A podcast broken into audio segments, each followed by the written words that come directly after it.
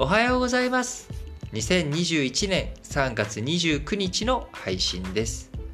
日米韓3カ国の外相会談が4月下旬にも、えー、米国で、え、開催される見込みだということです。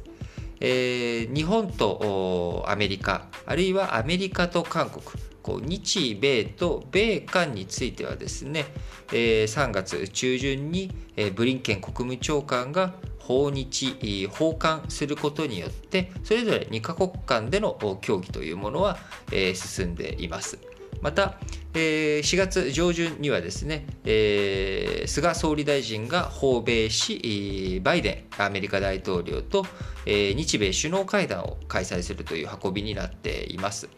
えー、日本とアメリカあ日本とあ日本とではないですね。アメリカと韓国という、まあ、こういった2カ国の動きそれぞれの動きにとどまらず日米韓の3カ国で連携を進めていくということ。こちらが非常に重要になってきています。特に核ミサイル問題を抱える北朝鮮、